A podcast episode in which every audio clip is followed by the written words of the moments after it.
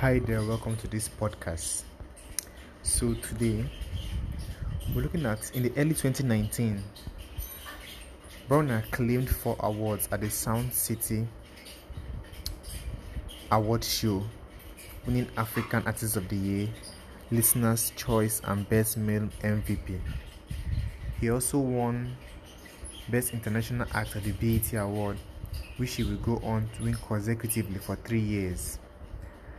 Basking off from a successful album and not one to relent in achieving stardom, he released his first album, African Giant. This album broke records and won the best album of, at the All African Music Award.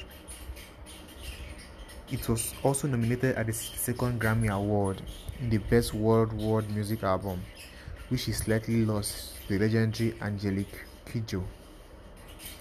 This album achieved its aim of catapulting Burna Boy into international recognition as he also won Edison Award.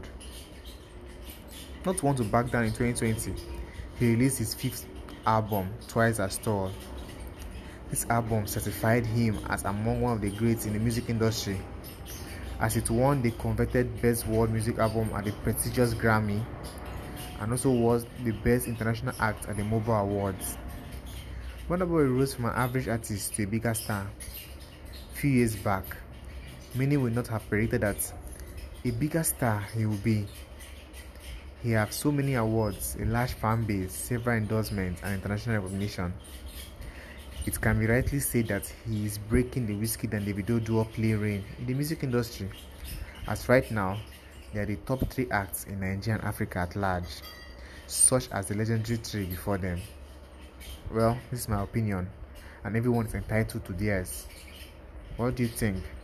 Is he up there with the likes of Wizkid, Davido, or is there someone that can fill in the number three spots?